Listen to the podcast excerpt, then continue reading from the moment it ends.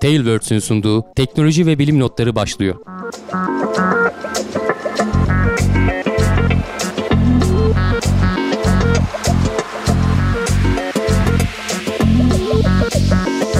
Teknoloji ve bilim notlarına hoş geldiniz. Ben Can Akbulut. Yanımda Hamdi Kellecioğlu ile beraber bir kere daha karşınızdayız. Bıkmıyoruz karşınıza çıkmaya. Ee, 45. hafta olmuş bu sene. Evet. Ee, bölüm yapalı beri, yapmaya başlayalı beri. Bakalım devamı da güzel gelecek Son mi? son aya da girdik artık. evet evet. 48'e falan ulaşacağız herhalde. Çokça bir mani olmazsa. Çokça haber, çokça farklı içerik pek azı yerli. Bakalım inşallah e, önümüzdeki yıllarda bizden de daha e, güzel, daha çok içeriğin olduğu programlar çekmek istiyoruz. İnşallah.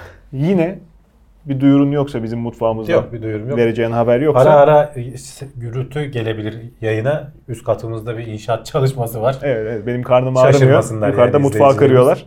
o yüzden e, gurultular, hışırtılar için şimdiden affınıza sığınıyoruz. E, yine haberimiz NASA güncesi. E, Amerika'nın böğründen geliyor. NASA geçen haftayı bayağı şey geçirdi ama yoğun geçirdi. Söylemiştik Evet, hatta tabii, zaten önümüzdeki günlerde. Mars'a sürü bir şeyler, şeyler indirdiler, kaldırdılar tabi. artık sosyal medyayı aktif kullanmak konusunda da çok ciddi öncülüğü var NASA'nın. Zira Hı hı. e, değişen çağda artık insanların ilgisini doğrudan çekmek e, aynı zamanda bütçe ayarlaması manasına da geliyor. E, her ne kadar reklam kaygısı olmadığını düşünsek de aslında artık devlet kurumu olmasına rağmen NASA'nın da reklam kaygısı var. Bak bu haber aslında devlet kurumlu olmasının yanında özel sektörle daha da fazla çalışacağını da gösteriyor. Evet, evet. Ve bunu duyurma şekilleri de güzel. 9 özel şirketi ay görevleri için namzet seçmişler. E, bunlar üzerinden bundan sonra e, önümüzdeki yıllarda Ay'a yapılacak seyahatler mi diyelim, Ay'a yapılacak bilimsel araştırmalar mı? Her E, türlü şey için oradaki operasyonları için diyelim. Kendi yapacakları daha yüksek bütçeli operasyonlar falan da olacaktır. Görevler Hı de olacaktır mutlaka ama 9 tane aynı SpaceX ile Boeing gibi onlar da özel firma biliyorsun NASA'ya iş yapıyorlar. Evet. E, ihale karşılığı işte veya destek karşılığı özel destek karşılığında. E, bu sefer na- ayın yüzeyindeki görevler için işte neler var? E, belki işte bir rover'ın yürütülmesi, işte çeşitli bilimsel araştırmalar, hatta belki uzun vadede orada bir üst kurulması falan bile söz konusu olabilir. Çünkü görevlerin ayrıntılarından hiç bahsedilmedi. Bu sadece NASA'nın yöneticisi bir açıklama yaptı. Her görev. Biz işte şöyle şöyle isimlerini de hani saymama da gerek yok aslında. 9 tane firma var. Bazılarını biliyoruz. Hani Lockheed Martin de var aralarında.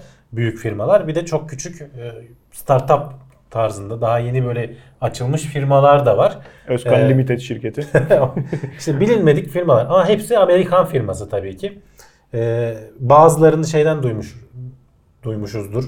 Ee, belki izleyiciler de hatırlar. Ee, Google'ın Lunar X Prize yarışmasına katılanlardan Doğru bravo. firmalar da var aralarında. Bunlar bu 9 firma kendi arasında da bir yandan rekabet edecek. Bir yandan işte bunlara 2-2,5 milyar dolar civarında bir kaynak ayrılmış ama hepsi kullanılır mı? Ne kadarı kullanılır o da belli değil. Dediğim gibi projeler de belli değil.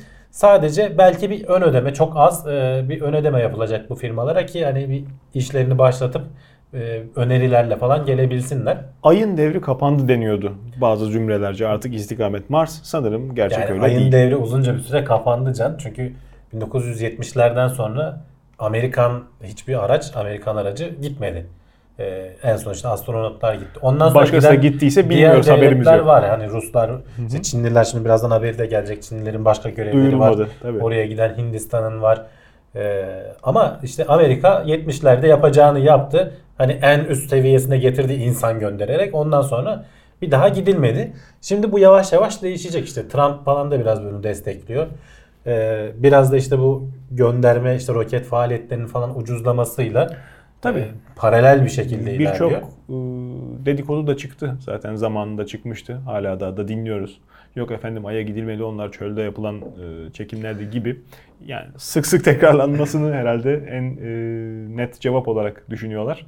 Artık normalleştiği Hayır, zaman artık insanlar anlatacak bir şey yok yani sonuçta hani o tarz böyle komplo teorilerine diyorum ya ben yani bu kadar böyle şeyin en sıcak olduğu zamanlarda işte soğuk savaşın en derin olduğu zamanlarda Amerika böyle bir operasyon düzenleyecek. Rusya bunu bulup da dünyaya rezil edemeyecek. Yani işte bir zamanlar çünkü bir- Rusların da var araçları. Tabii Yani sonuçta o insan indirmediler belki ama işte ayın yüzeyini gözlemleyebilecek kapasitede araçları var yani bu bir zamanlar dünyanın ücra yerlerini keşfetmek, bir zamanlar en yüksek zirvelere çıkmak. Bazen işte yeni teknolojik gelişim uçak olmuş. Sonrasında en süratli arabayı, demir yolunu yapmaya çalışmışlar, treni yapmaya çalışmışlar. Memleketler arasında İkinci Dünya Savaşı'na kadar böyle sürmüş. Sonrasında işte Soğuk Savaş nevinden işin ufku uzaya çıkıp memleketler arasında farklı e, bir çeşit yarışma kulvarı, prestij kulvarı. Hani olimpiyatın çok çok büyük boyutlusu gibi bakılabilir belki. E, uzay çalışmalarına bu gözle uzun zamandır bakılmıyor. Belki de yavaşlamasının esprisi bu. Yapılan Ya işte o yatırımların asıl al- onun itici gücü olan o soğuk savaşın kaybolması. Bir de sonuçta pahalı işler. E, çok pahalı. Ciddi Kendi bir motivasyon veren lazım. vatandaşlarını ikna Tabii. etmen falan da zor. Onların Tabii. da çözülmesi lazım. Tamam hep biz söylüyoruz gerçek hayata falan şeyleri oluyor. Yansımaları oluyor ama işte çok dolaylı olduğu için anlayamıyorsun sen. Yani tabii ama Bunların iyi anlatılması lazım. E İşte biraz yok efendim bunlar iyi başarılmaya teflon tavadır yok işte mikrodalga fırındır falan. Hani bunlarla da sınırlı değil orada kazanılan Değil tecrübeler. Ee, insanlara anlatmak için farklı yollar deneniyor. Ee, sadece Amerika'nın derdi değil elbette. Büyük devlet olmanın aslında bir çeşit hani büyük devlet liginde bulunmanın şartı gibi bir şey. Uzay çalışmalarına öncelik vermek için de zannedersem ay konusunda hizaya girmiş. Hı hı. Ee, Çenge 4 daha önce bundan bahsettik aslında. Ee, bunun üçü de var. Daha önceki hani versiyonları da var. Bunlar hakikaten aya gidip fotoğraf falan çeken Hı hı. görevler. Çenge 4 de artık yüzeye inecekler. Ee, gerçi daha önce 3'te de galiba indiler de. Yüzeye inip orada işte bir rover yürütecekler. Sabit kalacak bir araç da var. O aracın içinde işte şey konuşmuştuk hatırlarsan. Patates ve işte Hmm. bir çeşit tereotu mu ne öyle bir şey götüreceklerdi. Bunlar ay ortamındaki yer çekimi az olan ortamda büyüyebiliyorlar mı falan onun testini yapacaklardı. Bir yandan işte ayın ilk defa e, arka yüzünde bizim hani karanlık yüzü denilen dünyaya hep dönük olan bir yüzü var. Senkron olduğu için dünyanın Tabii. dönüş hızıyla kendi etrafında dönüş hızı hep bize bakan bir e, şeyi var, yüzeyi var. Onun arka tarafına şimdiye kadar görevler hep bizim tarafımızda olan. Hı hı. Çünkü iletişimi falan da kolay oluyor. Doğru. Arka tarafına iletişim kuramıyorsun. Radyo sinyalleri geçmiyor. Sen dersen bir uydu Evet. yardımıyla. O uyduyu da işte biz konuşmuştuk. Mayıs ayında falan göndermişlerdi. O uydu oradan buraya aktaracak. Arada e, relay pozisyonunda duracak. Oradaki Hı hı. işte yüzeydeki sinyalleri dünyaya yansıtacak. Bunun işte altyapısını önce oluşturdular. Şimdi işte birkaç gün içinde de ayın e, 7 Aralık akşamı yanlış bilmiyorsam saat 8-9 civarı olabilir. E, fırlatılacak. Bilmiyorum tabii Çin canlı yayın yapacak mı gösterecek mi? Hani Amerika olunca biraz daha internetten masa- sosyal NASA şeylerden takip edebiliyoruz ama Çin olunca biraz daha kapalı devre. Mars'ı izlerken eğlenmiştik. Şimdi Bakalım işte oradaki görevleri falan neler olacak. Çenge 5 de olacak. Bunun bir sonraki görevi de var. Ee, onda da artık bir aşama ilerisi gene ayın yüzeyine inip e, orada bir şeyler yapacaklar. Bak e, az önceki konuya da tekrar bağlayalım buradan. Komplo teorilerinin neden anlamsız geliyor bana. Yani 50 sene sonra bilemedin. Şimdi hadi diyelim ki o gün gitmedin sen Amerika olarak 1960'larda numara yaptın, çölde çektin. Ama ne yapıyorsun? Bayrak dikiyorsun, araç bırakıyorsun orada falan. E 50 sene sonra hadi o an Ruslar bulamadı. 50 sene sonra bir sürü devlet oraya gidecek. onlar da gitmiyor. Heh, onlar da Kimse hep, gitmiyor. hep Tabii. beraber bizi Ay yok aslında. O gökyüzünde hava kabarcığı. Yani böyle bir riskli bir operasyonu hani kendine ciddi bir devlet olarak şey yapan hiçbir devlet yapmaz. Ee, ileride 50 sene sonra 70 sene sonra karizmasının çizileceğini bilen çünkü devletler için kısa zamanlar bunlar. Yapmazlar yani. Doğru. Ee, o yüzden işte bak Çin başladı. Önümüzdeki aylarda İsrail'in, Hindistan'ın ay görevleri olacakmış. İnşallah günümünde Türkiye'nin de olur. Ee, artık hani bu kapı yavaş yavaş açılıyor. Orada belki kalıcı üs, e, bilimsel faaliyetler hatta işte ISS belki yenilenmeyecek, güncellenmeyecek. 2024'te Ay'a de galiba. taşınacak. Ha, ay, ayda bir operasyon merkezi Hı hı. falan kurulacak belki. İşte SpaceX önümüzdeki yıl içinde veya bir sonraki yılda tam hatırlayamıyorum şimdi yörüngede dolaşıp gelecek bir turist e, gö- götürecek ismini falan açıkladılar. Yani orası bayağı e, bir artık ulaşım merkezi olacak. Gidilebilecek bir yer haline gelmeye Evet. başlayacak. Ama bir taraftan da bildiğimiz yani şu ana kadar yapılan görevlerin ışığında e, bize aktarılan bilgiler e, oranın çok da sevimli e, üzerinde habitat kurmaya Yok, elverişli değil bir tabii ki ortam canım. olmadığını. Değil. Yani uzay istasyonu yerini alması belki yani mantık olarak bakıldığında güzel gibi dursa da kurulu Yok, çok şöyle, zor. uzay- Ay tozu çünkü çok zıkkım. Tabii yani tozdan falan vesaire falan ay avantajları da var, dezavantajları da var. Yani şimdi tozu ayıklamak falan bir de işte o statik elektrikle falan yapışıyor. Hakikaten dertli oluyor ama hani işte hava püskürterek belki işte bir yıkama teknolojisi geliştirerek Yani. bir şekilde çözebilirsin onları. E, buradaki avantaj hiç olmasa da iyi kötü bir yer çekimi var. Hani dünyanın altında biri falan da olsa Tabii. e, uzay istasyonunda hiç yok. E, onun hani o kadar negatif etkilerinden bir nebze olsun kurtarmış oluyorsun. Doğru. E, en azından havada uçan bir şey değil yer, yer olan hani bir yer kabuğunun üzerinde bir şey desin. E, Bir de romantik daha bir geniş hani. alan kurabilirsin. Mehtap en nihayetinde. Mehtap evet yani direkt ayağının altında. Kafanda değil. Öyle. Öyle. Sıradaki haberimiz Osiris e, REX uzay aracı. Bennu Osiris ulaşmış. Rex ya. Yani Rex mi diyelim yoksa şey mi diyelim? E, kendi verdikleri kod gibi mi diyelim? Nasıl e, istersek. Yok, yok, öyle okuyacaksın. Bennu göktaşına ulaşmış. Evet bu göktaşından e, göktaşını inceleme ve oradan parça getirme görevleri var biliyorsun. E, geçtiğimiz günlerde işte ESA'nın da galiba e, ulaştı bir tanesi. İşte NASA'nın da bir yandan var. O zamanlar işte o da gelecek diyorduk. Bir, bir ay olmadı ya. Daha yeni yaptığımız haberlerden Doğrudur. biriydi. Şimdi görevin ismini ben de hatırlayamadım da. E, Osiris Rex de e, Amerika'nın e, göktaşı görevi. E, Bennu göktaşını hedeflediler. Gene işte yüzlerce aday arasından bir tanesini seçtiler. Oraya en sonunda 2 milyar yol kilometre 2 milyar kilometre yol kat ettikten sonra ulaştı uzun bir yolculuktan sonra. Evet. E, yörüngesine girecek işte bir ay içerisinde ve ondan sonra önce uydunun haritasını çıkaracak. E, uydu diyorum pardon. E, Göktaşı'nın. göktaşının haritasını çıkaracak ve en düzgün nereye inebiliriz? E, nereden parça toplayabiliriz? Çünkü o parçaları toplayıp sonra dünyaya getirecekler. O da 2023 yılını falan bulacak. E, önce işte 1-2 yıl herhalde e, 1-2 yıldan önce olmaz o yüzeyden şey toplama görevi. Çünkü yavaş bir şekilde işte bütün yüzeyi tarayacaklar. Hazır gitmişken her türlü bilimsel veriyi alacaklar. Ekipmana En son- zarar vermeden. Tabii ki e, e, alabilecekleri her şeyi aldıktan sonra riskli işi en sona bırakıp e, toplamayı başaracaklar. Onu da işte ekrana o sırada görüntüleri girer. Biraz böyle bir hava püskürterek bir şeyin içerisinde zaten toplayacakları da gramlar seviyesinde. Hani öyle Tabii büyük canım. taş toprak da değil. Küçük şeyler topluyorsun. Denizin dibinden taş Güvenli çıkartır bir gibi. e, şeye koyuyorsun, yerleştiriyorsun. Kendi içerisinde işte bir haznesi var. Ne kadar topladığını ölçmek için şimdi ağırlığını ölçemiyorsun. Kaç gram topladığını. Eğer yeterince toplayamadıysan çünkü hava üfleyerek yapıyorsun ya o haznelere belki girmez. Doğru. Bir, bir tur daha deneyecekler. O kadar şeyleri var. Onu ölçebilmek için alet ilginç bir manevrası var. Kendi etrafında dönüyor. Santrifüj etkisiyle şeyi ölçebiliyor. Ne kadar e, ağırlık olabildiğini ölçebiliyor. Çünkü dediğim gibi yer çekimi Yok, olmayınca ağırlık. Yani çok basit bir işi bile yapmak için bak ne taklalar atman gerekiyor. Tabii. Tam manası takla atmak. Tam anlayışıyla evet kendi etrafında taklalar atarak aslında ölçüyor.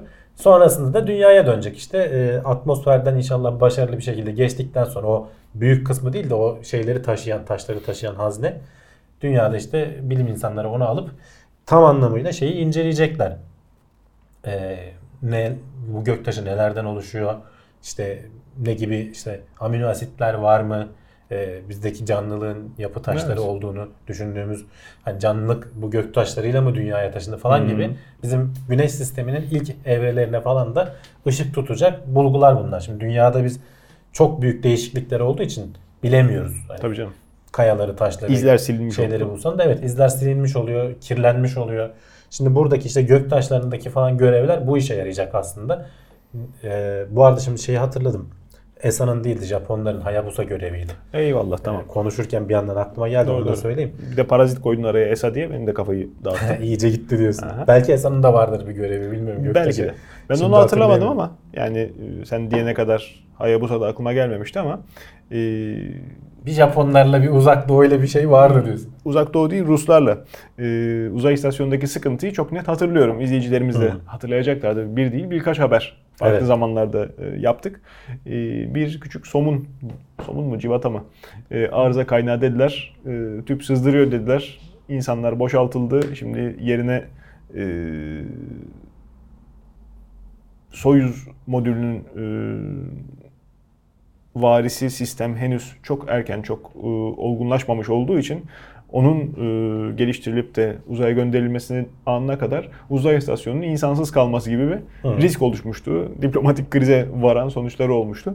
3 astronot Soyuz modülüyle başarıyla e, uzay istasyonuna taşınmış. Evet yaklaşık Haberimiz de bu bir, e, iki ay önce oldu. ciddi Soyuz, sıkıntıyı e, atlatmış olduk. Soyuz görevindeki iki astronot hani görevi erkenden bırakıp Evet. dünyaya dönmek zorunda kaldılar. Çünkü işte dediğin gibi o bağlantı pinlerinden biri düzgün mü bağlanma? Açıklama öyleydi. Motorlardan biri o Soyuz'un altında 4 tane itici motor var. E, Birinci aşama diyebileceğimiz bir şey. Onlardan bir tanesi ayrılırken gövdeye mi çarpıyor bir şeyler oluyor. Aletin bütün yapısını bozuyor. E, açıklanan o şekilde en azından. İşte bir görev atlanmış oldu. Tabi bu çözülene kadar e, bütün Soyuz görevleri durduruldu.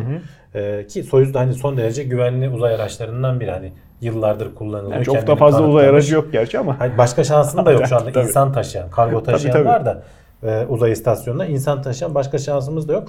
O yüzden dediğin gibi belki bir ihtimal e, şeysiz insansız kalma dönemi olacaktı. Çünkü ISS'teki e, uluslararası uzay istasyonundaki astronotların da belli bir yerden sonra dönmeleri gerekiyor. Tabii. Orada zaten takılı ha- halde e, bir Soyuz e, şeyi var, aracı var. Onun bir 200 gün müydü neydi? 200 gün civarı bir uzayda kalma süresi var. Doğru. Daha fazlasında Doğru. güvenli olmuyor. Ee, Onlar dönmek zorunda kalacaklar. Eğer astronotlara bunlar da- gidemeseydi bile. laf atıldı ya. Acaba orada kaldı da e, şey ona bile Ya o ayrı. ikisi birbirinden ayrı olaylar. Sen Aha. birbirine sanki bağlantılı zannediyorsun. Oradakilerde bir delik açılması hikayesi vardı. Ama işte sonuç Deliği itibariyle güzelce kapattılar. Yani Soyuz biraz böyle sık gündeme geldi. bir de Evet. başıboş bırakılması bir yani böyle bir ekipmanın şimdi bakıldığı zaman bütün hesapları yapılmış, kendi kendini idame ettiren gibi gözüküyor ama başıboş bırakılması farklı bir disiplin. Tabii. Yani rutin e, Yani zaman switchleri var. içerisinde içinde adam olması gibi olmaz yani. Yavaş Tabii, yavaş gidecek Tabii yani. ve e, zincirleme reaksiyon bir ihmal edilen e, kalemler biriktikçe e, bir daha kullanılamaz hale getirebilecek İşte bir yani- riskin başlaması söz konusuydu. En son işte e, Soyuz görevi 2 aydan kısa bir süre içerisinde hızlı bir şekilde NASA'nın da gözetimiyle Rus e, uzay ajansı Roskosmos ciddi bir şekilde Evet. araştırmasını yaptı. Sonuca ulaştı. O arada e, başka giden Soyuz şeyleri de oldu. Kargo taşıyan görevleri de oldu. Hani bir ufak tefek test de edilmiş oldu ama herhangi bir sorun olmadığı için Amerikalılar da onay verdiler. 3 astronot gitti gene. Biri Kanadalı, bir Amerikalı, bir de Rus. Ee, onlar da hatta ISS'in işte kapağı açılıyor. İki taraf birbirleriyle kucaklaşıyor, öpüşüyor. Hoş geldiniz muhabbeti oluyor. Evet, evet. Diğerleri geri dönecek tabii. Bir önümüzdeki iki ay içinde veya işte belki Aralık ayının sonuna doğru. Tam şimdi zamanını bilmiyorum. Onlar geri dönecekler. Yeni giden ekip orada kalacak. Sonra bir ekip daha. Bu arada o dünyaya geri dönmek zorunda olan iki astronot önümüzdeki görevlerden birinde gene şans bulacaklarmış. Hmm. Çünkü Şans uzunca bir süre eğitiliyorlar hani Tabii. o Soyuzların hani Evet. Çoğu şeyi otomatik yapıyor ama hani gerekirse sen de müdahale ettiği bir eğitimini alıyorsun. Yani bir de o Çıktığın zaman ISS'te yapacağın şeylerin eğitimini alıyorsun. kariyerin zirvesi gibi bir Evet, hamle. tabii, Uzayda tabii. kalmak. Orada geçirilen süre. En nihayetinde dünyaya döndüğü zaman nekaat devresinde aktar, Ya astronotsun düşünsene yani başka çok da gideceğim bir yer yok. ISS dışında çok da hani öyle görev yapabileceğim bir yer yok. öyle. Öyle. Tam fırsatını bulmuşsun. Hatta iki dakika falan yükselmişsin. Sonra aniden görevi bırakmak zorunda kalıyorsun. Gerçi ölmediğine dua edersin. O ayrı konu da. E işte astronot olmak bambaşka bir e, disiplin olsa gerek. Falcon 9 roketinin birinci aşaması Evet. hani alternatif diyorduk ya Soyuz e, sisteminin o da Falcon 9 şu anda göründüğü kadarıyla bir Falcon 9 altındaki o roket aşaması. Asıl hani Soyuz'un e, alternatifi dediğimiz o Crew başlığı tabii. dediğimiz o Dragon kapsülü. onunla taşınması diye. Tabii. Ama Ee, evet dokuz, Falcon 9'a aha. taşınacak dediğim Aha. gibi. E, birinci aşaması ilk defa üçüncü kez kullanılmış. E, Evet biliyorsun bu birinci aşama dediğimiz kısım dünyaya geri inebiliyor. Evet. Dikey iniş yapabiliyor. Eskiden bunun bir haber değeri vardı. Artık o kadar sıradanlaştı ki söylemiyoruz bile. bu da önemli bir başarı. Ama bunu tekrar fırlatmayı denemişlerdi. İkinci kere kullanılması da bir haber değeriydi. Artık onun da bir önemi kalmadı. Şimdi üçüncü kere. Yani gitti geldi gitti geldi en son bir daha gitti. Üçüncü kere gönderildi ve başarılı bir şekilde gene dünyaya indi. Belki, belki tekrar üzerinde şeyler yapıldıktan sonra dördüncü sefer deneyeceklerdir ama Bozulana önce- kadar denemeyecekler inşallah. ya işte aslında onu kadar. anlamaya çalışıyorlar. Ee, aradaki e, şeyleri e, ne denir? Çünkü sen orada fırlatırken çalışan bir sürü parça var. Titreşimler var, yükler var. Ee, o metallerin yoğrulması, işte Çok ne doğru. bileyim vidaların gevşemesi. Aşırı basınç, sıcaklık, Tabii işte gravitasyon motorların kuvvetine maruz performansının etkilenmesi aslında bunlar çok değerli geri dönüş bilgileri.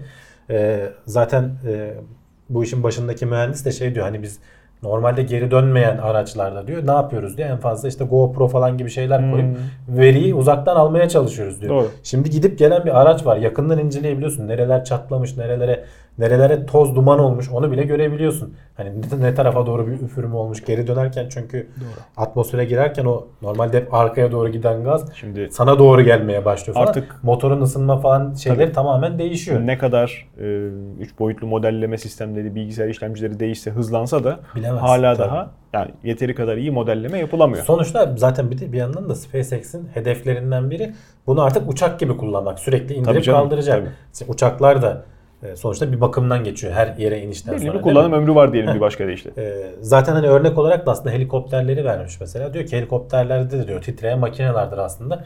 O rotorun e, şeyin motorun dönme e, sayısı vardır diyor. O belli bir Tabii. sayıyı geçtikten sonra bakıma alınır diyor.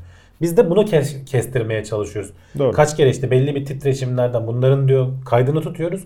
Nereden sonra kaç kere de bir bakıma alacağız. Ha şimdi Bunun standartları oluşacak işte yavaş yavaş. takipçilerden bunu diyecek insanlar da olacaktır. Bu ne laubalilik. Her uçuştan sonra efendi gibi yapsınlar bakımını. Bir taraftan da maliyeti Ve oynuyor. maliyeti tabii canım. Sunulabilir bir hizmet haline getirmeye çalışıyorlar. Falcon 9 nispeten Devlet ucuz bütçeyle. zaten. 60 milyon dolar civarı falan bir maliyeti var. Tekrar kullanılabilen şeylerde 50 milyon dolara indirebiliriz demişti Elon Musk yanlış hatırlamıyorsam. Tabii. Hedefledikleri de işte böyle tekrar tekrar kullanarak bunu 30 milyon dolarlara kadar indirmek. İlk aşamada düşün bak 60'tan 30'a iniyorsun yarı yarıya. Uzun vadede 5-6'ya indirmek. Yani artık hani diyoruz ya Ay'a gitmek falan vesaire nispeten kolaylaşacak. İşte maliyeti azaldığı için kolaylaşacak. Tabii ki hani oradaki dertler ayrı. Onları çözmek ayrı da ulaşım en azından ucuzlamış olacak. Öyle. Bu arada o üçüncü kere fırlatıldığında da üzerinde 64 tane uydu vardı. Hepsini uzay boşluğuna saçtı. Yavruladı diyorsun. Yavruladı evet. ee, rekor gerçi Hintlilerde galiba 100 küsur uydu galiba onları uzaya göndermişlerdi. Bir yandan Bunlar da tabii, tabii- o da tartışılıyor. Bunlar çöplük olarak geri dönüyorlar bize. E tabi. Kendi kendimizi bir tanesi çünkü geçenlerde öyle bir video vardı. Güzel bir YouTube kanalı var. In a Nutshell diye. Hmm. Kurzgesagt mı? Öyle bir Almanca kelimeden türetilmiş. Orada şey anlatıyor. Kendi kendimizi hapsedeceğiz galiba diye. Çünkü bu sayı arttıkça bir tane kaza yapması zincirleme etkiyle birbirine çarpan bir sürü bir uydu çöplüğü ve bunları toparlaması çok büyük dert. Öyle. Onlar orada dönmeye devam edecekler. Dünyaya düşenler olacak tabii bir kısmı. Ama işte sen risk alıp da aradan çıkıp gidecek uzay aracı gönderemeyeceksin. Veya gönderdiklerinde patlayacak onlara katılacak. Tabi. Ee, bu, o seviyeye gelmedik henüz ama işte bir, bir şeyler düşünüp o şeyi bulmamız lazım çünkü işte Bakalım. bir, bir gönderişte 60'ar 70'er uydu göndermeye E başlıyorsun. Küçük ama sonuçta bunlar çok hızlı hareket eden uydular. Öyle. Sırada da zaten önümüzdeki haberlerden birinde buna tekrar değineceğiz. Ancak e, şimdiye kadar bilim teknoloji notlarına hiç girmemiş türden bir haber. E, sevimli zenci amcalarda ne hikmetse böyle bir hayal kırıklığı potansiyeli var. Önce Bill Cosby efendime söyleyeyim. Sadece onlarda değil canım. Bu aralar Ya, herkeste bir şey ne çıkıyor. bileyim tabii, bir algıda seçicilik mi? veya bir tecavüz iddiası çıkıyor.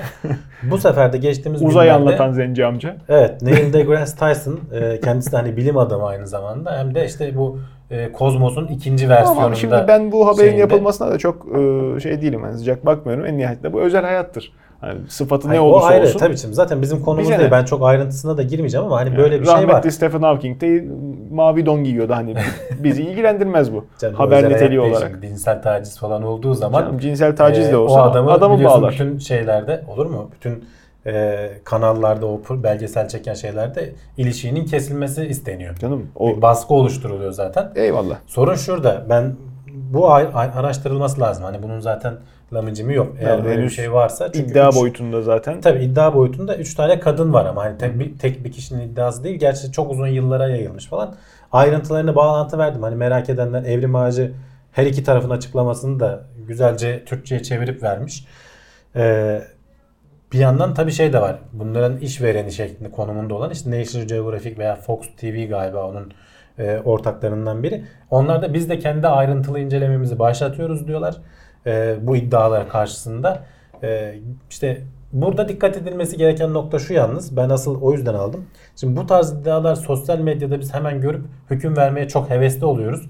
E, bu işler öyle şey değil, oyuncak değil. Hani bir insanın sonuçta kariyeri vesairesi söz konusu. Karalandığı süretin çok binde biri kadar tekzip yapılıyor. Böyle Tabii bir yani olaydan bir kere sonra. zaten üzerine atıldıktan sonra Tabii. o yüzden hani bu işi yani hukuktaki o kaideler binlerce yıldır boşuna oluşmadı. Hani ispatlanana kadar Hmm. masumdur diye. Çünkü sonradan sen haksız yere itham ettiğin zaman birini e, şey oluyor. Geri dönüşleri çok daha kötü oluyor. Başka olaylarda bak şöyle bir yan etkisi de oluyor. Başka benzeri olaylarda bu sefer inandırıcılığın da gidiyor.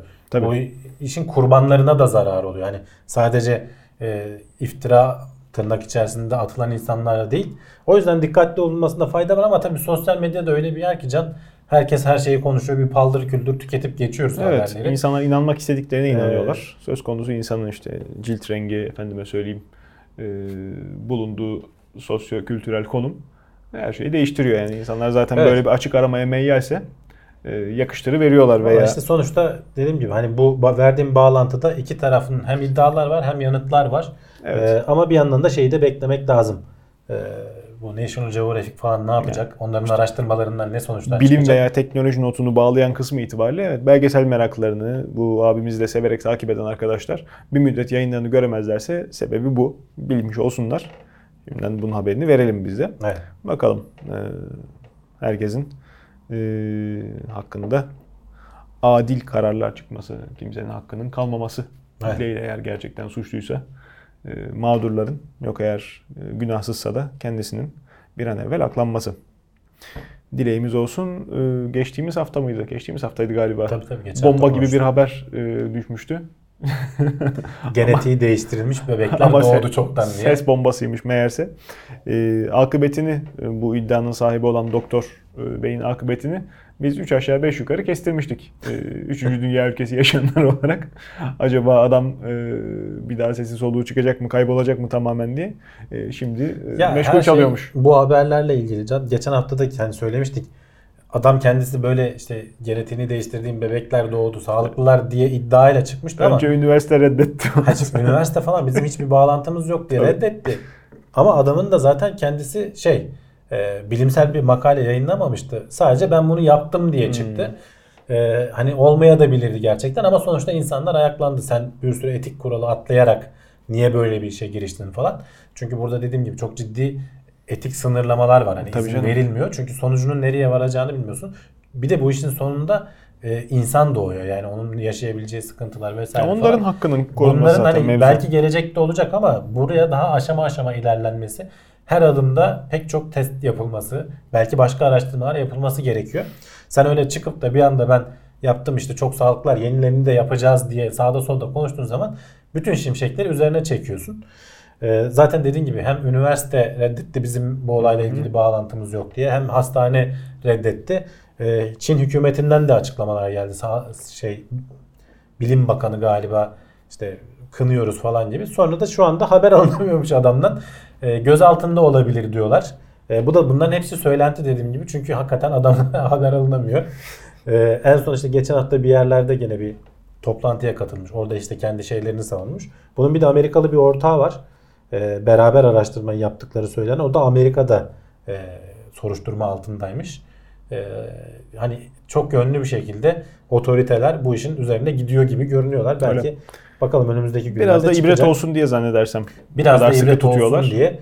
Çünkü hakikaten ben diyorum ya bunun ucu bir kere açıldığı zaman ki açıldı aslında bence bunun önüne alınmayacak bu bu çıktı açıkladı. Açıklamayanları nereden bileceğiz? Tabii canım. Çünkü bu CRISPR tekniği hakikaten öyle çok şeyler gerektiren bir işlem değil. Yani ulaşılması nispeten kolay. Sonuçlarını bilemiyoruz daha işte araştırmalarla falan çıkması lazım ama yaptığın şey özellikle bu embriyo üzerinde falan yaptığın zaman kalıcı oluyor. Sonraki nesillere aktarılıyor. Yani onlar Tabii, tabii. büyüyüp geliştiklerini Tabii. düşün. Pek çok burada düşünülmesi, karar verilmesi, işte belki ahlaki kurallarının oluşturulması gereken e, yer var. Evet. Hani aceleye getirilecek bir iş değil. Tamam ben şey diyorum teknolojidir günün birinde belki gerekli yerlerde kullanılacak. Ki hani burada adamın söylediği ben HIV e, için kullandım diyor. Bu tekniği bunun için kullanmanın da bir anlamı yok diyorlar. Başka yöntemler var. Yani burada bir zorlama bir durum söz konusu. Zaten sıkıntı Ona bir burada. geldi. Tabii sıkıntı e, henüz olgunlaşmadan e, tekniğin deneniyor olması. Ötesinde de e, tıp süratle gelişmeye devam eden bilim dallarından bir tanesi. Her gün yeni şeyler öğreniliyor. Eğer seminerleri takip etmezlerse, kendilerini geliştirmeye e, özveri göstermezlerse doktorlar da demode oluyorlar. Kullanılan tedavi yöntemleri çünkü sürekli gelişiyor, sürekli değişiyor. Böyle bir durumdayken insanların hayatının riske atılması. Ötesinde de bu tekniğin e, şimdi bakıldığı zaman ufuk açan bir penceresi var. E, yapıldığı e, yapılan insanların veya bakterilerin bile e, potansiyeli çok ciddi savaş makinesine, e, kimyasal silah, biyolojik silah e, dönüşebilecek seviyedeyken bunun kontrol altında tutulmasını elbette ki öncelikle otoriteler isteyecektir. Halkın vicdanına daha dokunmadan, halkın e, daha uyanması e, söz konusu olmadan otoriteler bunu isteyecektir. Ellerinden kaçırmak istemiyor olmalılar. E, Biraz da bu kontrolün, bu e, aşırı baskının sebebi etik ahlaki sınırdan ziyade böyle bir yönle de alakalı olsa olabilir, gerek. olabilir. O da sonuçta yan etkilerinden birisi. Evet. Yani bir de şu an itibariyle e, şimdi HIV karşıtı yapıldığı söyleniyor ama bunun tam sonuçları bilinmiyor. Bebeklerle beraber eğer olursa gözlemlenecek. Onlar yetişkinliğe ulaştığında bir yan etkisi varsa işte ne bileyim belki şaş, gözü şaş olacak ne bileyim. Hani e, Tabii bir zaten sürü işte farklı söylenen şey o. Sen değiştirdiğin şey o gen, Tabii. genin üzerinde başka alanları etkileyebilir. Onların çalışmasını şey yapabilir. bambaşka Tam bebekler sağlıklı ediyor hastalıklara da ama gebe olabilir. Tabii. Bebeklerin kimliğini de açıklamadığı için onun, ondan bile emin değiliz. Hani bebek mi var mı ortada onu da bile bilmiyoruz Yani. açıkçası. Bilinmeye de bilir belki uzunca bir müddet daha. Evet. Velhasıl böyle bir hani o zaman da söylemiştik haberi ilk duyduğumda da e, tepkime olmuştu. E, ya hayatının kumarını oynuyor bu adam. E, çıktığı zaman çok müthiş başarı diye. Vallahi bence e, kötü bir kumar. Ya da işte yani kötü bir yatırım. Tarihten silinip gidecek. E, ya da maksatlı haber. Neyse. Bunu da böyle aşmış olalım. Güncel bizim de gündemimize oturmak üzere yakın zamanda bildiğim kadarıyla yasak uygulanma daha doğrusu Başladı Ee, galiba. ben denk gelmedim. yeni geçti meclisten. Ben denk başladı. gelmedim. Belki önümüzdeki günlerde ben de denk gelirim. Marketlerde artık poşetler parayla satılacak. Ben Ee, denk geldim. Geçenlerde bana bir poşetten para aldılar. Eyvallah. Ben Okutuyor yani kasiyer. çok cüzi bir meblağ, bir kuruş gibi bir şey gördüm ben de ona İşte inanmadım o onun ne denemeydi, olduğuna. evet. Muhtemelen. Muhtemelen. Ee, büyük marketlerden yapanlar da vardı bunu. Daha dayanıklı poşet e, satıyorlardı. Uyduruk poşetler bedavaydı Ama da. o gönüllülük esasına dayandıydı. Şimdi Ee, artık yani. zorunlu hale getirdiler. Çünkü Avrupa Birliği falan da bu yönde kararlar alıyor. Avustralya'da e, buna iki tane büyük e, alışveriş şeyi e, perakendeci bu işe girişmişler. Onlarda da zorluklar yaşanmış aslında. Önce bir yapmışlar sonra bir vazgeçmişler. Sonra paralıya çevirmişler. Onlar şey daha sert girmişler. Yani tamamen plastik poşeti kaldırmışlar. Ee, bir tanesi e, biraz satışlarının düştüğünden dem vurmuş. Bir tanesi poşetleri sonra paralı olarak geri getirmiş. Bak şimdi Ama kullanımını %80 oranında yıllık plastik poşet deyip poşet geçme. İnsanların e, plastik poşete niçin e, böyle bir rağbet var bizde de en azından. E, plastik poşet bir defa kullanıp e, bizim memleketimizde çöpe atılmıyor hemen. İkinci, üçüncü kullanımları da olabiliyor. Tabii, tabii. Poşetin nevine göre eğer biraz yakışıklı bir poşetse küçük bir hafif çanta niyetine kullanılabiliyor. En nihayetinde bedava ve ekstra bir aksesuar neden. Sonrasında en, en basitinden hani çöp torbası olarak kullanıyorsun. hani şey benim takıldığım bile. nokta orası. Acaba bizde bu kanunun geçmesinde çöp torbası üreticilerinin birazcık dahli oldu. Bu. Zira en büyük e, rakipleri e, market poşetleriydi. Tekrar kullanılan market Evet. poşetleriydi. Şimdi çöp torbalarının e, satış miktarının artacağı sürpriz olmayacaktır. Onlara da aslında daha kolay doğada çözünebilen versiyonlarını zorunlu koşmak lazım. Çok doğru. Çok doğru. Belki de öyledir hani. mantık olarak ama. işte mantık olarak eskiden plastik poşetin henüz icat edilmediği çağlarda bizde de kese kağıdı ve alışveriş filesi kullanılırmış ancak bu alışkanlık. İnsanlarda şimdi alışveriş filesi her ne kadar dile kolay da m, pek kolay edinilen bir malzeme değil henüz. Her yerde artık e, elimize attığımız her yerden bulabildiğimiz hale gelirse ve gerçekten cüzi meblağla satılırsa e, o zaman insanlar tabii ki poşeti aramayacaklardır. Evet. Benim kafamda takılan tek şey e, hani çevreyi kirletme potansiyelimiz çok yüksek milletçe. Mesire yerine gittiğimizde darmaduman edip Evet, geri evet, dönebiliyoruz hiç ortalığı toplamadan. Oralarda da e, acaba bunun tesirini görür müyüz? Yoksa tabiatta daha kolay çözünüyor diye hepten mi? İşte o mesela o, o tarz uyarılar yapanlar da var. Hani bunu böyle yaptığın zaman işte tüketici kendisini e, rahatlamış hissediyor. Hı. İşte bir şeyler yaptım ben doğayı korumak için. Bu sefer başka yerlerde iyice salıyor ipin ucunu. Yani işte E, daha negatif etki yapabilir diyenler de var ama sonuçta bunu bir deneyip gözlemleyebilirsin ne oluyor diye. İşte buradaki gözlemin sonucunda da e, yeni poşet kullanımı oranı aslında en azından %80 oranında azalmış. E tabii ki alacağın yerde yoksa azalacak yani. %100 olmadığına şaşırdım ben aslında. evde kaçak poşet imal edenler yakalanıyor falan. Bakalım gelecekte nasıl haberler yapacağız. Ee, birkaç haber önce söyledik. Böyle uyduların yörüngemizde oluşturacağı kirlilik çok ciddi can sıkıcı boyutlara ulaşabilir. Ee, kendimizi adeta e, ellerimizle ördüğümüz kafese mi hapsediyoruz diye e, düşünmek lazım. Şimdi küresel ısınmaya karşı birkaç farklı proje geliştirilmişti zamanında benzer nevde. E, fakat e, oturup da hesabı yapılınca aşırı yüksek maliyetin e, ürküttüğü e, projelerdi. Hayata geçemediler. Biraz daha cüzi meblağ karşılığında e, uçaklarla atmosfere metal parçacıkları yayılması böylelikle güneş ışığının bize ulaşan güneş ışığının az, azaltılması, Azaltılarak, evet. yansıtılmasıyla küresel ısınmayla baş etmek. Savaş uçaklarındaki çaf denen teknolojinin benzeri mi? Nedir bu? Onlar Tamam. da Tam olarak bilmiyorum. o metale sırada. güdümlü füzeleri yanıltmak için savaş uçakları e, metal folyosu atarlar. Bunda metal e, Çok stratejik durumlarda. yani kullanılacak malzemeden bahsedilmemiş. Sadece tekniğin iki tane link verdim zaten. Birinde malzemeden bahsediyor. Ee, bir şey kalsiyum karbonat diyor bir tanesi malzemelerden. Birinde işte? malzeme de yok kullanılacak. Orada sadece teknik yani birisi diyor ki ben balonlarla işte bunun yapılması gereken yer stratosfer dediğimiz atmosferin tabakası. Evet. Ee, yaklaşık 20 kilometre yükseklikte. Oraya işte belli bir toz zerreciklerini saçıyorsun ve işte güneşten gelen ışığı bunlar geri yansıtıyorlar. Aslında dünyanın yansıtıcılığını bir miktar arttırıyorsun. Çünkü dünyayı ısıtan bizim küresel ısınma dediğimiz şey gelen ışığı çok yansıtamayıp içeride, İçeride hapsetmemiz. tutmak. Yani e, karbondioksit, O da bu sera gazı ne etkisi demek? Dediğimiz, evet, sera etkisi dediğimiz. Yansıtıcılık oranı farklı olan gaza sera gazı deniyor. Güneş Tabii ışığını içeride işte kendi tutarak içerisinde ısınmaya atmosferdeki. sebep oluyor. Normalde hani dünyanın doğal şeyleri de var. Başka mesela buralara hiç girmeden işte buzulları arttırsak ki yani çünkü beyaz oldukları için çok ciddi ışık yansıtıyorlar. Öyle. Onlar azaldığı zaman bir de böyle bir kısır döngüye giriyorsun. Yansıyamıyor. ye- Yeryüzü işte taş toprak daha çok ısınıyor buzun olduğu yerdeki falan gibi bir durum söz konusu. Ama onu yapmak tabii ki çok zor ve maliyetli. Hani nasıl buz tabakasını genişleteceksin. Onun yerine diyorlar ki ki bu işte biz konuştuk geçmişte bazı küresel yok oluşlara da neden olan atmosfere işte bu patlayan yanar dağlarının kül tabakası yayması falan. Bunu küçük çaplı yapacaksın tabii hani öyle büyük e, yanardağ kadar saçmayacaksın. Çünkü Ucunu kaçırıp da ondan sonra e, buz uçağı geri küçük dönmesin. çaplı dedim gene küresel çapta yapman lazım ki zaten o ışığın etkisini azaltabilesin. İşte onu hesaplamışlar. Ne kadar uçak kullanmamız gerekiyor, ne kadar işte kaç bin saat uçuş yapılması gerekiyor, ne kadar ton malzeme boşaltılması gerekiyor falan bir araştırma. Hani bir yandan bu olabilir mi diye. Ee, 15 yıl içerisinde şimdi 20 kilometre yüksekte uçup uçacakları da özel tasarlaman gerekiyor. Her uçak oralarda İşte uçamıyor. Onu diyeceğim. Uçağın Oralara sen büyük miktarda şey götüreceksin işte bu partikülleri götüreceksin tonlarca saçmaya. uçağın oraya çıkacağı kadar, çıkana kadar harcayacağı yakıt acaba saçtığı partikülün faydasına denk geliyor mu? Bir de o İşte var. bu orada onu hesaplıyor. İkinci e, verdiğim linkte de aynı işi balonlarla yapalım.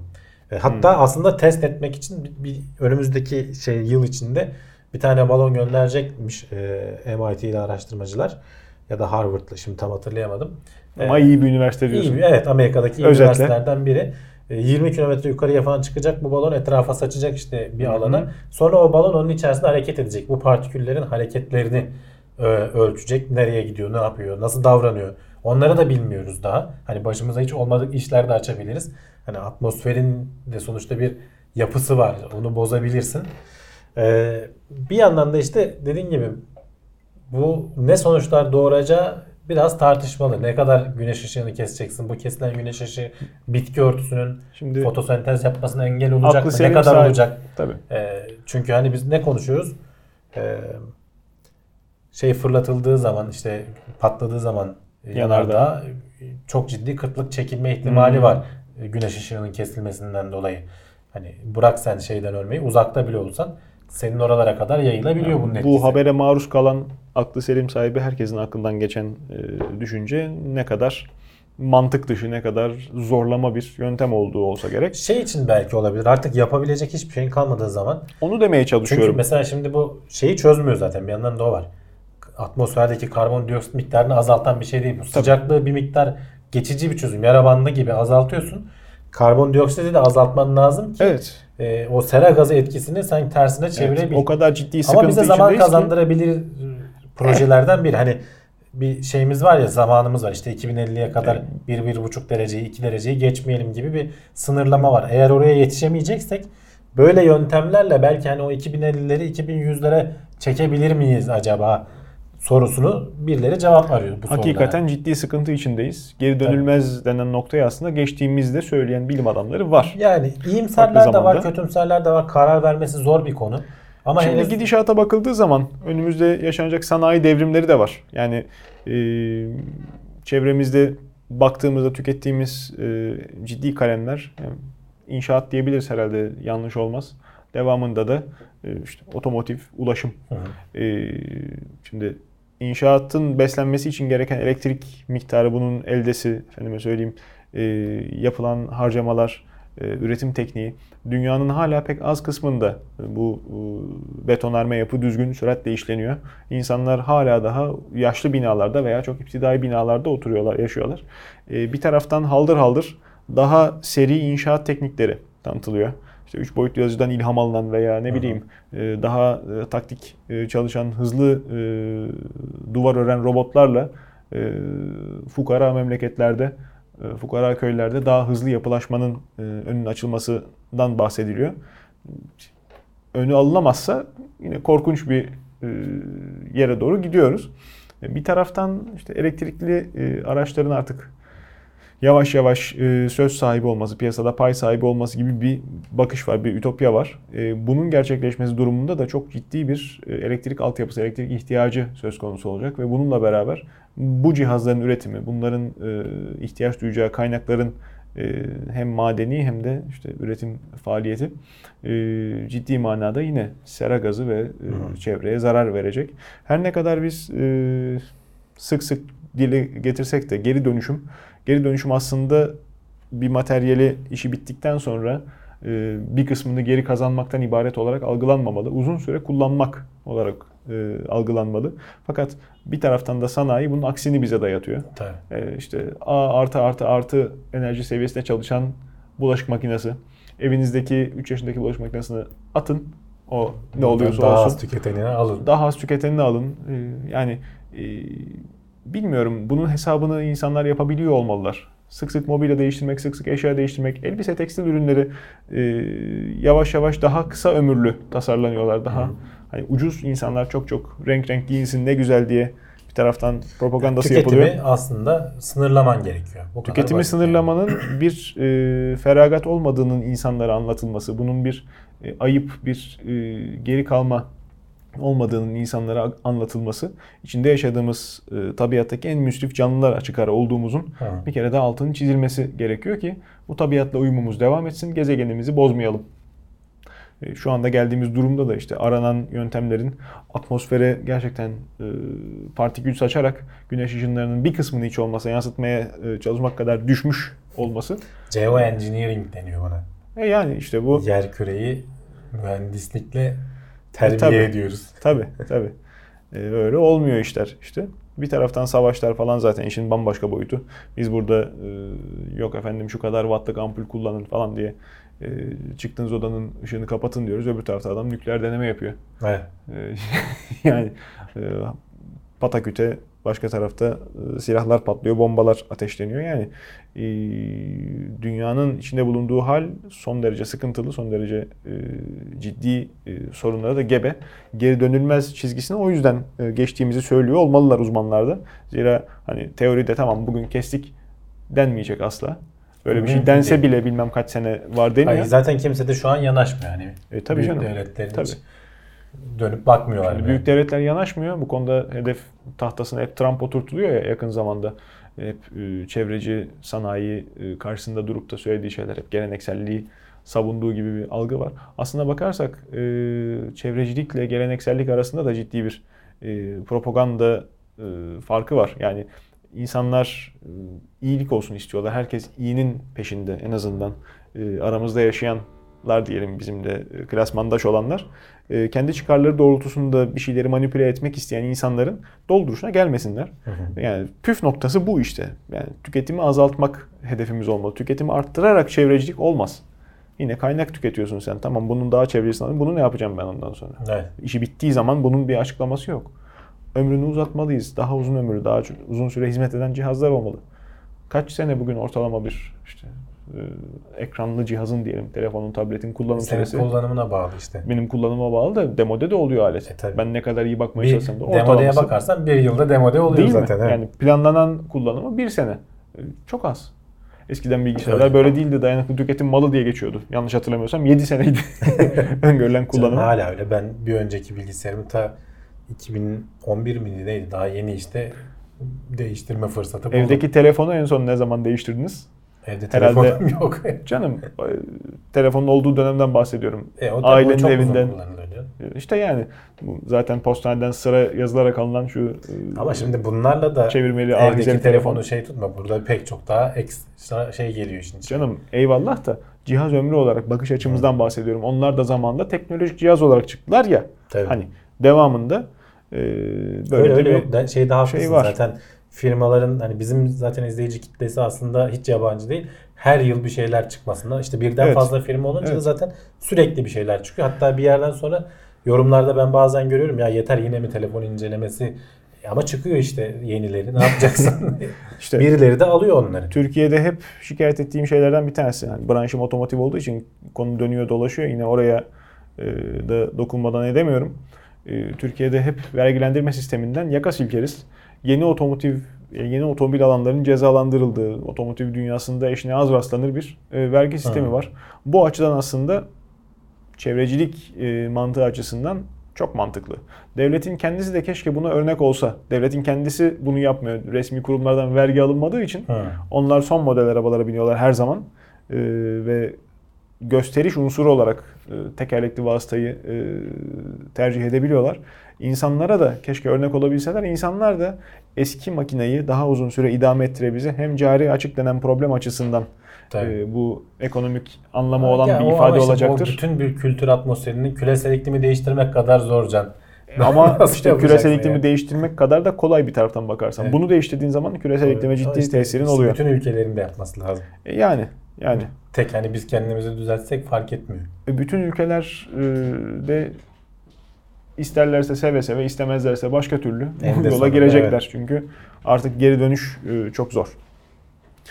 Evet, e, bireysel terbiyemizden dem vurduğumuz bu son haberin ardından e, yine kişisel gelişimle alakalı bir e, haberle devam edelim. Bir taraftan da sağlığa göz kırpalım. E, aralıklı oruç tutma tekniği demişsin. E, Intermittent fasting diye geçiyor İngilizcesi. Türkçe'de böyle çevrilebilir herhalde. e, yani böyle çevirmeye de bilir belki. ne, sen çevir mesela ne dersin? nasıl, nasıl istenirse. E, gün aşırı yemek değil mi? Ama gün aşırı değil işte. Ne kadar aralıklarla oruç 5'e tutmak? 2 mesela. Bir Hmm. haftada 5 gün yiyorsan 2 gün az yiyeceksin. Yemeyeceksin değil de az yiyeceksin. Yani böyle bir teknik var. Bu aralar çok şey oldu. Aslında kısaca Benim hani oruç kulağıma tutma gelmemiş. tekniği de diyebilirsin. Ee, ard arda yapma diyorlar. Ee, ve ya hiç yemiyorlar ama tavsiye edilen hani 500 kaloriye kadar al. Ee, o günü atlat. Evet. Sonra normal ye birkaç gün. Sonra gene 500 kalori olacak. Yani haftada 2 gününü bu şekilde tut. Böylece ne yapıyorsun? Aslında ortalamada e, şey alma e, oranını, kalori tüketimini azaltmış oluyorsun. Bunu yapanlar, uygulayanlar ve çok memnun olduğunu söyleyenler var. E, araştırmacılar bunu araştırmışlar. Yani normal diyet yöntemlerine göre bunun bir avantajı var mı yok mu? Pek de bir farkının olmadığı ortaya çıkmış. Sonuçta kısaca hani özetlemem gerekirse bir cümleyle şunu söyleyebilirim. Önemli olan kaloriyi azaltmak. Nasıl azalttığın önemli değil. E, ortalamada sen azaltırsan, e, yediğini %20 oranında azaltırsan aşağı yukarı aynı şey çıkıyor. Bu aşırı uzun süre kendini aç tuttuğun zaman işte vücudun e, şeker direnci, işte yağ oranları falan iyi yönde etkilendiğini iddia ediyorlar. Onları araştırmışlar. E, uzun da bir araştırma, 50 hafta boyunca süren bir araştırma. Pek bir öyle bir fark olduğunu görmemişler. Sen hakikaten kilo vermeye başladığın zaman e, zaten şeker direncin vesaire falan her şey kendi kendine Şundan bahsedebilir miyiz mantık olarak? Ee, yani tabiattaki diğer canlılara da baktığımızda e, sürekli düzenli şekilde az kalorili beslenmek pek hayvanatın yanaşmadığı bir sistem. Buluyorsa gömüyor hayvan. Öyle. Bulamadığı zaman aç duruyor ama. Tabii. Yani o açıdan acaba hani bunun ben zararının Ama işte ispatlanmasını hayvanlar beklerdim. öyle. Mesela bizim tüketimimiz öyle olmayabilir. Biz E, vücut olarak bizimki de hayvan vücudu en nihayetinde. hayvan ama şimdi her hayvanın yeme şekli farklı. Yani sen mesela hem et yiyebiliyorsun hem otçul beslenebiliyorsun. Yani hem avcı hem toplayıcısın. Şimdi sen kediler aslanlar öyle değil. Onlar sadece avlanıyorlar. Ee, buldukları zaman dediğin gibi yiyorlar. Sonra belki günlerce veya işte bazı sürüngenler aylarca aç kalıyor. Sonra Yani bir tane avlanıyor. Yani Memeli o bize kalalım. uymuyor. Zaten aslında Evet. bunu bulmaya çalışıyorlar. Dediğin gibi hangisi daha şey işe yarar. 150 kişilik bir grubu 3'e ayırmışlar. Bir gruba siz hiçbir şey yapmayın takılın demişler. Normal yeme düzeninizi devam ettirin. Onlar kontrol grubu. Rahatlar. Bir gruba günlük aldıkları kalorinin %20'sini azalacak şekilde bir diyetisyen eşliğinde Hı hı. e, bir menü veriyorlar. Bir gruba da işte bu 5'e 2 oranında 2 gün 500 kalori, 5 gün normal yeme şeklinde e, diyet, diyet uyguluyorlar.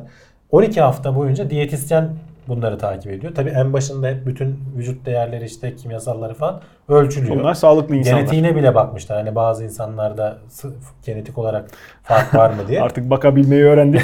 Artık evet. Hazır bakabiliyorken. 12. haftaya kadar diyetisyen eşliğinde 12. haftadan sonra kendileri bu e, diyeti uygulamaya çalışıyorlar. Şeye de bakmışlar. Bu diyet uygulanabilirliği kolay mı? E, çünkü bir yerden sonra bırakabiliyorsun. Hani Tabii kendine şey yapıp hangisi daha kolay? Normal işte günlük %20 azaltmak mı yoksa onun oranı bile aşağı yukarı aynı çıkmış. Herkesin tabii farklı şimdi kimisine bu 5'e 2'yi uygulamak kolay O geliyor yüzden olabilir. toplum açısından ele alınması önemli yani geniş bir kitle açısından Diye- ele alınması önemli. Bu, bu tarz bilimsel araştırmalar da şey zor Can. 50 hafta boyunca insanları kontrollü bir şekilde takip etmek zor. Öyle. Ee, uyguladıklarından emin olmak falan da zor. Ellerinden geleni yapmışlar. Beyana güveniyorsun, Öyle tabii. gör- görünüyor.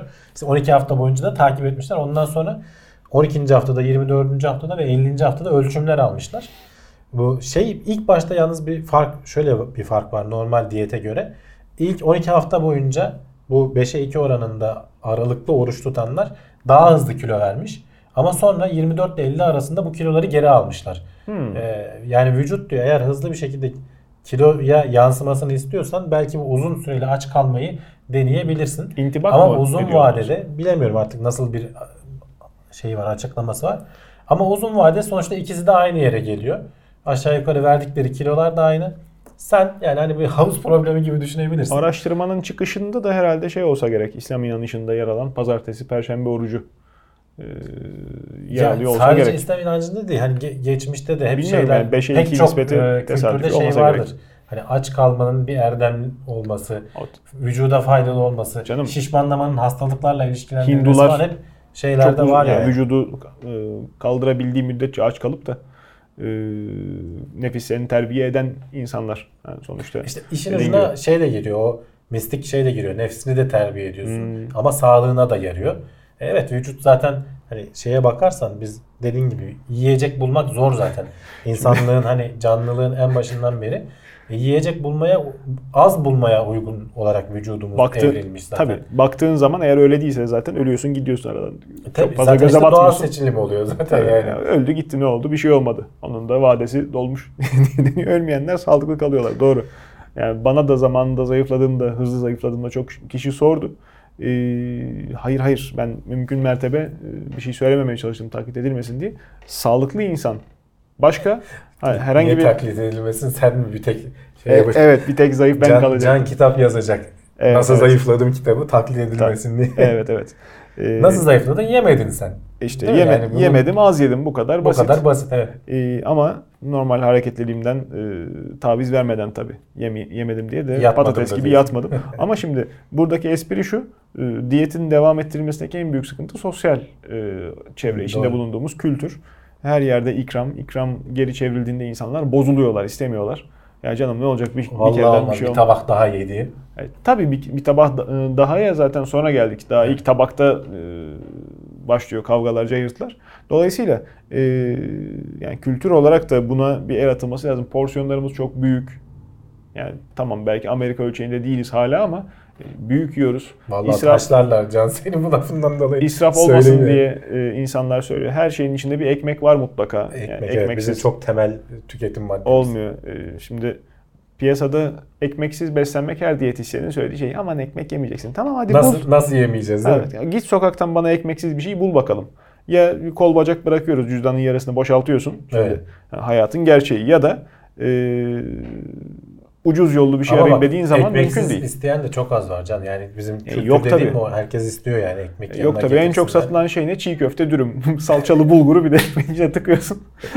Ayıp olmasın diye biraz yeşillik turşuyla beraber insanlar bunu yiyor. Kuru mama gibi. Yani bu noktada buna da kızmamak Sonra- lazım. Sonra Türk toplumu niye obez oldu? Ha, buna da kızmamak lazım. Avrupa'da Adamın- hatırlarsan onun da haberini yapmıştık. Doğru. yani. 5 liraya adamın karnı doymuş oluyor hiç olmasa bir öğün. Yani bu ayıp. Asıl bunun çözülmesi lazım. Evet.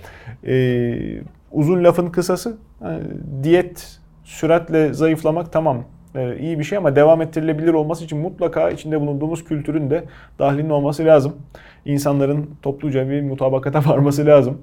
Ee, yani Yani aslında mutabakata gerek yok. Herkes Kimse kendini aç- düşünsün. kimse aç değil artık. düzelir. e, deniyor. Yani Türkiye sınırları içinde yaşayan açlıktan ölen belki kimse yok. Eyvallah ama kalitesiz Az- çok beslenen, tek tük vardır. kötü bes işte. Kötü beslenen çok insan var. Evet. Yani karnı doyup karnının doyma hissini, midesinin şişme hissini iyi beslenme olarak algılamamak lazım. Bu konuda çok ciddi sıkıntı yaşıyoruz. Devamında da notlarımızın sonuncusu bir e, trivia'nın Türkçesine tırıvırı bilgi diye bir ara çevirmeye Güzel çalışmışlardı. çevirmiş fena değil. ha yani. e, Bu ama şimdi tırıvırı değil. Bu ciddi bilgi. bir gün bir uzaylı size sorarsa cevabı şak diye yapıştırın diye veriyoruz. Dünyanın çekirdeği kabuğundan tam iki buçuk sene daha yaşlı. Evet. Çekirdek daha, büyük Daha abi mi abla daha mı? genç. Yaşlı Daha değil. genç mi? Evet. Ulan tüh bilemedik uzaylı sorsa faka basacağız. İki Uzaylı. buçuk vardı ama Yaşlı mı çok muydu mi? az mıydı? Nasıl Ee, oluyor? Nasıl oluyor? Ee, aslında hani Çekirdek kabuktan daha yeni mantıksız geldi şimdi bana söyleyince. normalde bir, aynı zamanda oluşmuş e, bir şey. Toplanıyor sonuçta Veya şeyler. bu önceden vardı etrafını öbürü Etrafına gelir sarar. sonradan mı geldi? İki Aha. buçuk yıl hem de bir de yani öyle çok Tabii sonra canım. da değil. Hemen gelecek çok da. Öyle değil tabii ki. Bu aslında bir çıkarım. E, çünkü ölçülebilecek bir şey de değil doğrudan. E, nereden geliyor çıkarım? Richard Feynman'ın söylediği iddia edilen bir söz var. İşte ne, kütle çekim olan yerlerde şey Interstellar'ı izledin mi? Yok ben onu Ee, izlemedim. Orada işte bir şey var ekrana görüntüsü de gelir. Hı İşte burada geçen bir saat dünyada 7 yıl diyor. Niye? Çünkü çok yüksek kütlesi olan bir kara deliğe yakınlar. Eyvallah. Yüksek kütle olduğu yerde zaman yavaşlıyor. Başka yerde zaman Tabii. hızlı akıyor sana göre. Tabii. Aslında dünyanın Teori. çekirdeğiyle y- kabuğu arasındaki fark da aslında tam olarak buradan Hmm. kaynaklanıyor. Richard Feynman hani bir, bir iki gün arada fark vardır gibi söylemiş. Bir e, Avrupalı bilim adamı bunu kendi makalesinde mi ne kullanacakken veya bir yerde bunu atıf yapacakken ya acaba böyle bir laf var mı ya şunu bir ölçelim diye aklına gelmiş. E, bu haberi de bir izleyicimiz gönderdi sağ olsun. Eski bir haber aslında ama hani eskimeyen bir haber. bir Eskimeyen haber doğru. Ee, gerçekten de araştırıyorlar. Yani Ee, süre zarfında da yaş farkı açılıyorsa o şekilde eskiyebilir. 4,5 milyar yıl civarında olduğunu biliyoruz dünyanın yaşının. Oraya göre baktığın zaman çekirdekteki kütle çekimi kabuğa göre daha fazla. Niye? Çünkü merkeze daha yakın. Ee, ve hatta şey de biliyoruz çekirdeğin yapısı daha ağır. Aslında hani yukarı doğru çıktıkça e, kabuğun falan hafifliğinden dolayı kütle çekimi daha da az artıyor. Yani artışı Anladım, azalıyor eyvallah. diyelim. Ee, dolayısıyla Toplam kütle artıyor ama çekim azalıyor. Tabii. Şey, yani e, şey artmıyor pek. artış hızı azalıyor. Evet. Ee, dolayısıyla e, 4,5 milyar yıl içerisinde kabuktaki zaman daha yavaş geçtiği için yaklaşık 2,5 yıl daha genç kalmış oluyor kabuğa göre. Ee, tamamen dediğim gibi aslında tırıvırı bilgi statüsüne girebilecek bir şey ama sonuçta Einstein'ın genel görelilik kanunundan e, temel alan ve bunu günlük hayattan hep biz konuşuyoruz. GPS uydularında gözlemlediğimiz bu atomik saatlerde gözlemlediğimiz bu fark oluyor. Onlar bizden daha da uzaktalar Evet. merkeze. Biz yüzeyden onlar bize göre daha hızlı işliyorlar. Biz kütle çekim merkezine daha yakın olduğumuz için bizim zamanımız daha yavaş işliyor. Aynısı çekirdekte daha da fazla işte. Ee, İlginç. Bu doğruluğu yapmazsan hedeften 10-15 metre sapma gibi şeyler olabiliyor diyorlar. Ee, GPS şeyine göre. Belki daha fazladır hatta tam şimdi rakam hatırlamıyorum. Ee, gerçek hayatta Einstein'ın hani yıllar önce önerdiği teoremini her türlü alanda görebiliyoruz. Bu İspat da ama dediğim gibi bu bir çıkarsama bunu bilimsel makale olarak yayınlamışlar. Ama tabii hani çekirdekle şeyi ölçmem pek mümkün değil. Ama e, göre, genel görelilik kanununun da bir Bir anda- teoreminin de genel olarak doğru olduğunu bildiğimiz için başka testlerden bunun bir böyle anda olduğunu Nasrettin. Hoca'ya döndün inanmazsan ölç diyerek İnanmazsan ölç evet güzel değil. notlarımızın sonuna böylelikle gelmiş olalım. Ee, önümüzdeki hafta bir mani olmazsa yine karşınızda olmak e, niyetiyle şimdilik ayrılıyoruz. Bu seneyi fire vermeden herhalde az sekteye uğrattığımız Yok dönem tabii oldu. bir yazın falan işte bir iki Aha, bölüm. Bir iki fevkaladelik e, ötesine geçmedik. E, yine karşınızda olmaya çalışacağız. Katkılarınızı bekliyoruz. teknoseyir.com internet adresimiz. Eğer Plus abonesi olursanız salı akşamları değilseniz çarşamba akşamları izliyorsunuz bizi. Evet. E, dilimiz döndüğünce size cevap vermeye, e, etkileşimde olmaya çalışıyoruz. Takipte kalın. Hoşça kalın. İyi seyirler.